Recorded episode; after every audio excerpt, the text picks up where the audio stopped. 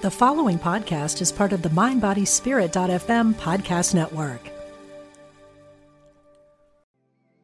Want to fearlessly explore your creative spirit? Join artist Susie K. Edwards for Path of the Butterfly, a weekend workshop at Omega Institute's beautiful campus in Rhinebeck, New York, May 24 through 26.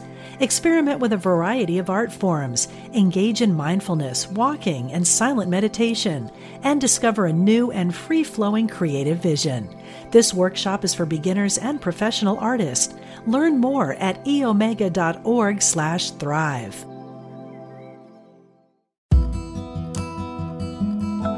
Support for this show comes from Inner Engineering, a program to empower every human being with the tools for well being from the distilled essence of yogic sciences. Visit www.innerengineering.com to learn more. From Spirituality and Health magazine, I'm Rabbi Rami, and this is Essential Conversations. Our guest today is David Loy, a professor of Buddhist and comparative philosophy, whose writing appears in a host of magazines, including Tricycle and Turning Wheel Shambhala Sun, which I think is now called Lion's Roar, and Buddha Dharma magazine. His latest book is A New Buddhist Path Enlightenment, Evolution, and Ethics in a Modern World.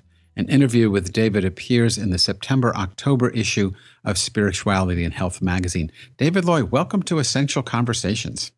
Thank you very much. I'm, I'm delighted for, to have this conversation with you.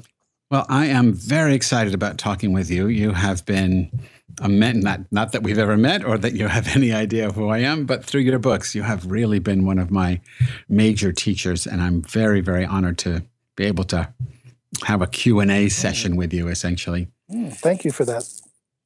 So you open your newest book, New Buddhist Path Enlightenment, Evolution, and Ethics in a Modern World. You open it up by saying, and this is a, a short quote As Buddhism spreads to the West, and then you say, or to the modern world, since the West is globalizing.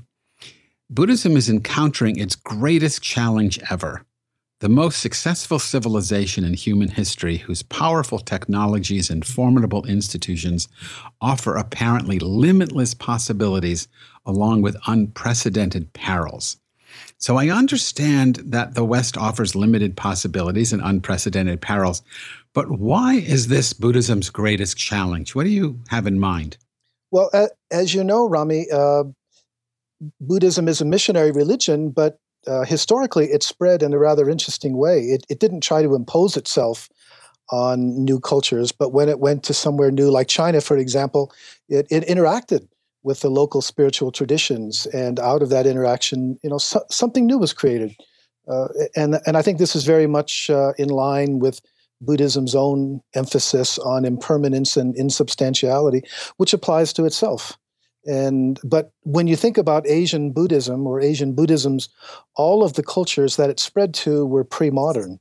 In in that sense, they were, you know, obviously quite different. There's a big difference between South Asia and East Asia, but nonetheless, the modern world, uh, secularized, uh, materialistic, uh, reductionistic in its science is, is, is quite different than anything Buddhism has ever encountered before, and therefore poses a completely different type of challenge there.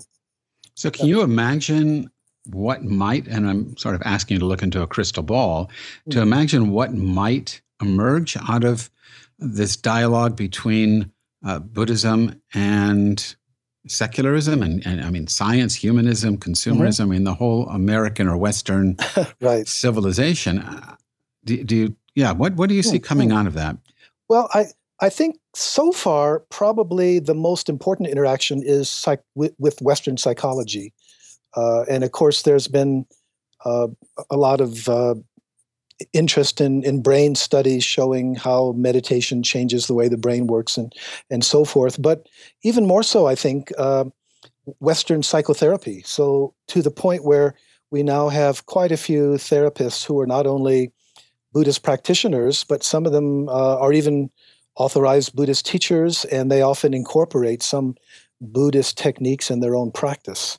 I think that's the main interaction so far, rather than with something like Judeo Christianity. The other thing that I think is, is already becoming very important is socially engaged Buddhism. Um, within Asia, you know, Buddhism had to be somewhat careful. None of the Asian Buddhist societies uh, were was democratic, and Buddhism uh, was thereby limited in terms of what it, it could promote. Uh, it, it, had to be very careful. Uh, certainly, in its early days, uh, if the uh, king or ruler didn't like what you were getting up to, it, it could squash you. So Buddhism did come to a kind of accommodation with the state in, in, in most places it spread to. But now that Buddhism comes to the West, I think we can see new possibilities, and in particular, expanding the, the perspective on dukkha. By dukkha, I'm talking about the, the word that's usually translated into English as suffering, uh, which has always been the concern of Buddhism. As the Buddha said, he, he's all about understanding and putting an end to dukkha. That's basically what he taught. And I think now in the modern world, we certainly have our own types of dukkha, uh, but also we can see the ways in which they've been institutionalized. And all of this is a long way of saying that I think um, Buddhism is developing a kind of social engagement and a, and a critique that wasn't possible in the Asian traditions, but I think it, it's now not only possible but happening, and that includes things like uh, what's now called eco dharma or Buddhist uh, ways of understanding and responding to the ecological crisis. So so far, I think those are the two main things. But the other thing I want to mention briefly is. Uh, now that Buddhism comes to the modern world, well, in the modern world, you know, we're so much aware not only of other types of Buddhism, so that there's this constant dialogue going on, but also other spiritual traditions. And I think this is the real task for all religion in the contemporary world. You could say the growing tip for all religious traditions is other spiritual traditions. And uh, uh, I think that's the real task that Buddhism, like like other paths is, is faced with is sort of using that in a positive way because I think that can help us to distinguish, for example, what's essential in Buddhist teachings from what's historically and culturally conditioned, and therefore, you know, we can let go of in the modern world. And I think that that that ability or that uh, challenge of, of distinguishing is is going to be really important in, in a modern world that does need spirituality, but it, it, it seems to need a a different type so than I, the traditional ones. Yeah. You know, one thing that comes to mind is the work of Stephen Batchelor, you know, Buddhism mm-hmm. Without Beliefs, mm-hmm. Buddhist, I don't know if it's atheist Buddhism or Buddhist atheism, since Buddhism really doesn't have a creator God. I don't know how they're exactly atheist, but right. uh, the word seems a little redundant. So, so this this may be happening. It sounds like, uh, to some extent, this this kind of thing is emerging. But I'm interested mm-hmm. uh, not only in that and the reaction to that, but your notion of the the institutionalized suffering mm. that Buddhism can confront.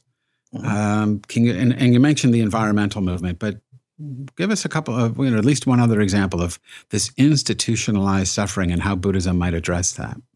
Sure. Well, um, in in traditional Buddhism, there's a lot of emphasis placed on what's sometimes called the three poisons, or the three fires, or the three roots of evil. I mean, the Buddha didn't really talk about evil.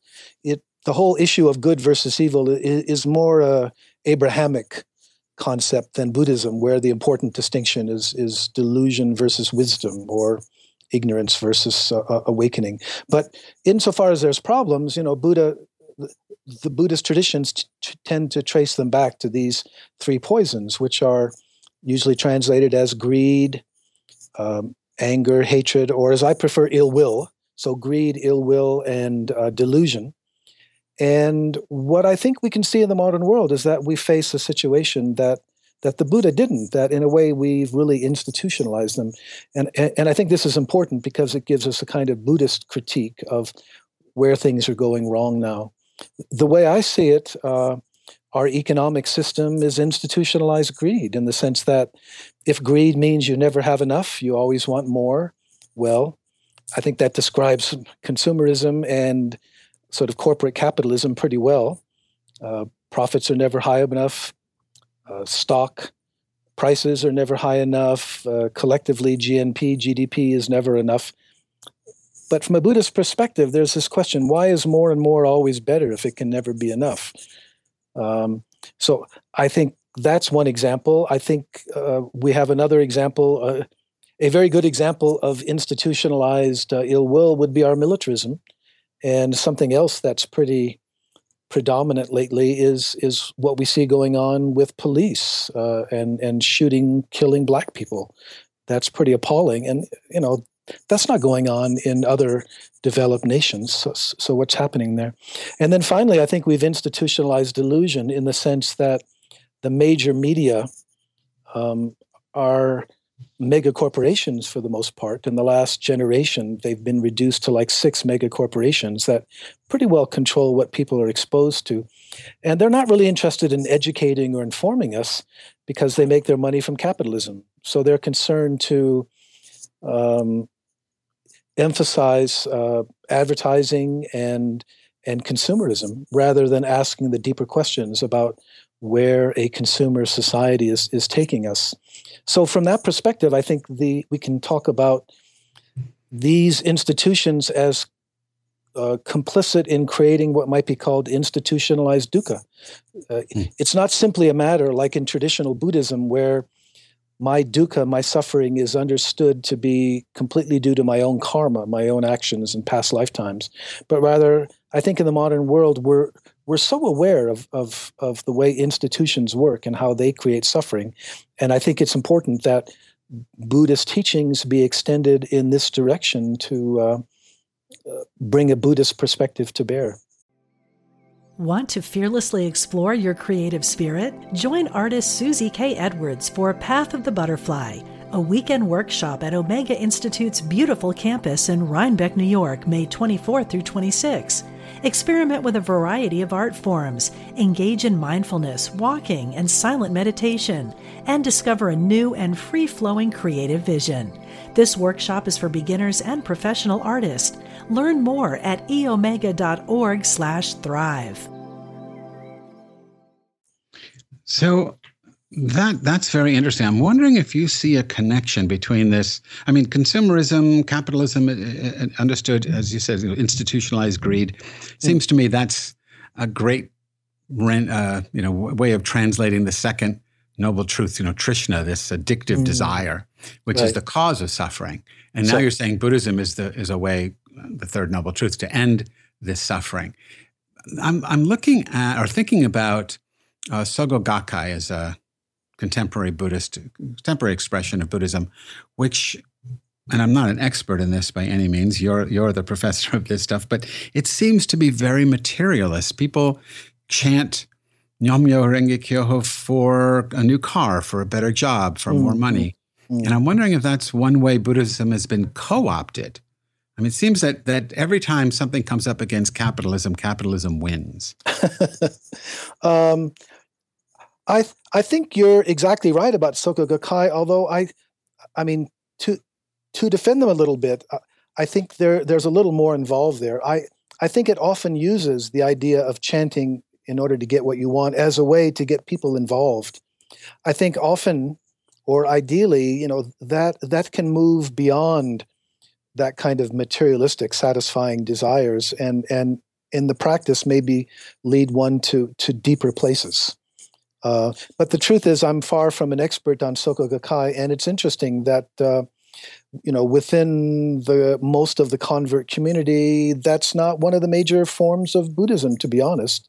Even though it's done a really good job of uh, attracting a lot of practitioners, um, but but it's not as well known. At, you know, I mean, if you read Tricycle or Lion's Roar or Buddha Dharma, you don't hear a lot about Soka Gakkai. It, it, it's interesting. It's it's a bit marginal, and I think for exactly that reason, uh, a lot of uh, American or contemporary Buddhists are a little wary of, about this sort of approach. Somebody just wrote a, a recent book about it. Of course, now I, am blanking on there on who did it, but all right. So let's let's not go there. Um, last thing, just on on a contemporary thing, and then I want to get on to something a little more philosophical, is what's happening in, in like Myanmar, mm. where you have Buddhists, um, and often led by Buddhist priests, you know, acting against, doing, committing violence against Muslims. So, so there, being Buddhist is no guarantee that you're not going to fall into the same trap mm. of institutionalized hatred as as anyone else. Yes, indeed. And uh, you know, it's it's not only in the case of Myanmar, Burma, uh, but you know, you can look at what happened in Sri Lanka with the uh, Tamil revolt and the very brutal way in which that was put down. You could look at the history of Japan and in particular the 20th century, the the support of most Buddhist institutions for you know Japanese militarism.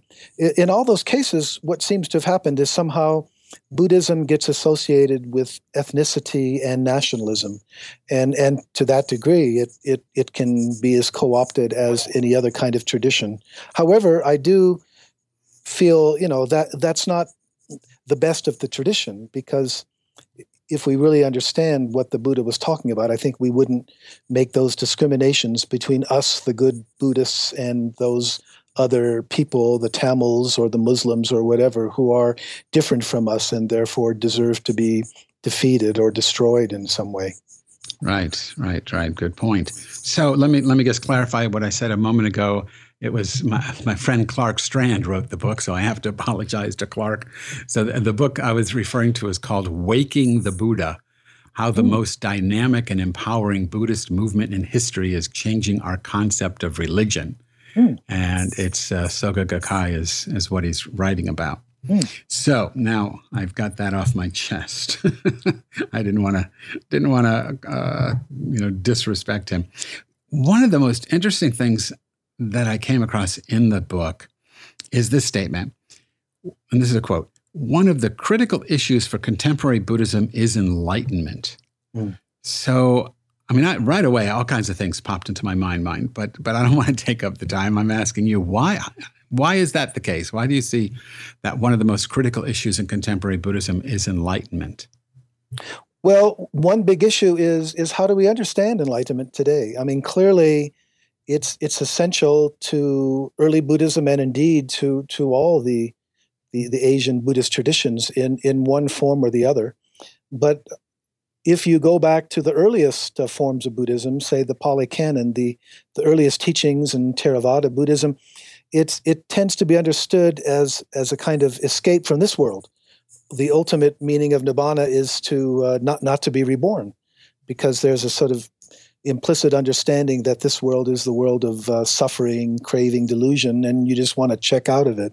So, but now in the modern world where we tend to be a lot more skeptical of these sort of transcendental solutions or higher worlds that we want to go to. Uh, what does that mean for how we understand enlightenment?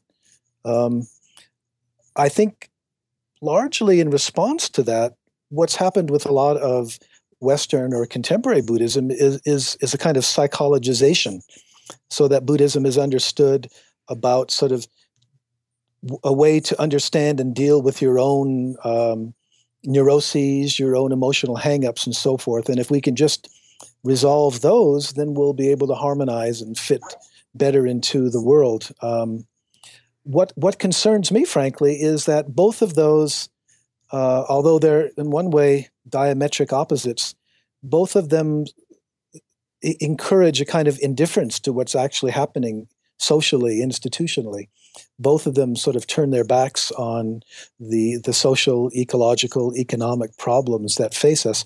Whereas I think if we understand enlightenment as how, how to put it, uh, the Buddhist path is about deconstructing and reconstructing how we experience the world and how we experience ourselves.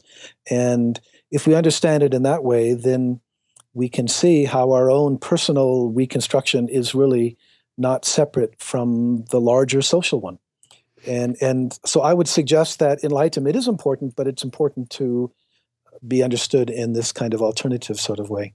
Well, when we look at enlightenment as either you know in earlier in Buddhist history as some way of sort of escaping mm. this world, or in the contemporary way of of it's almost a kind of narcissism. It's all about stress reduction and, right. and you know making me healthier and happier and all right. that.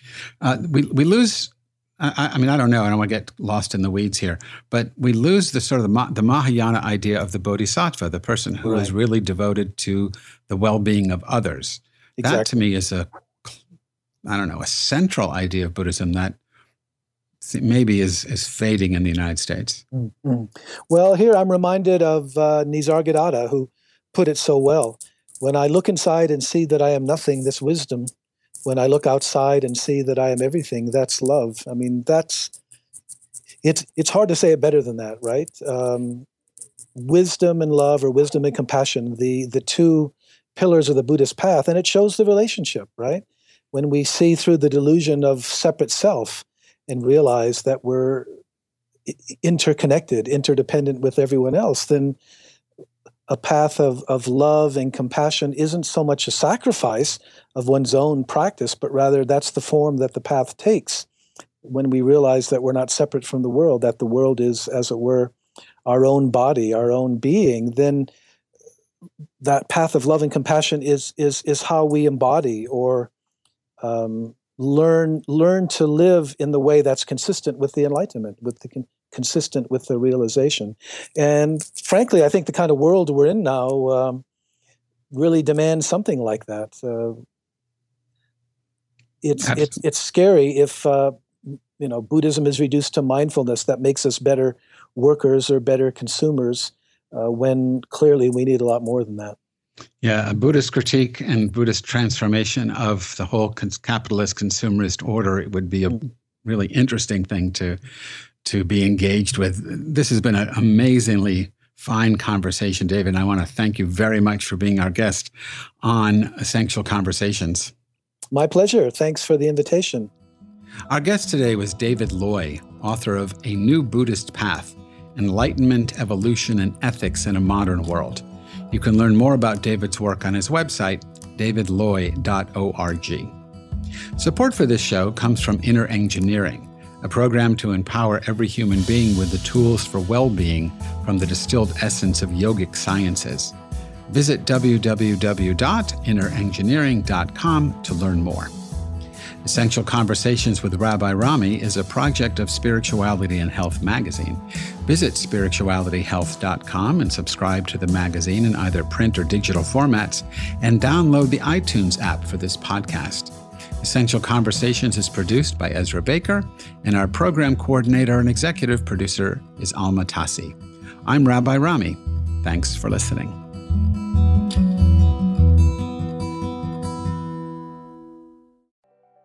I'm Michelle Phillips, a celebrity makeup artist, beauty expert, self confidence coach, and Hay House author.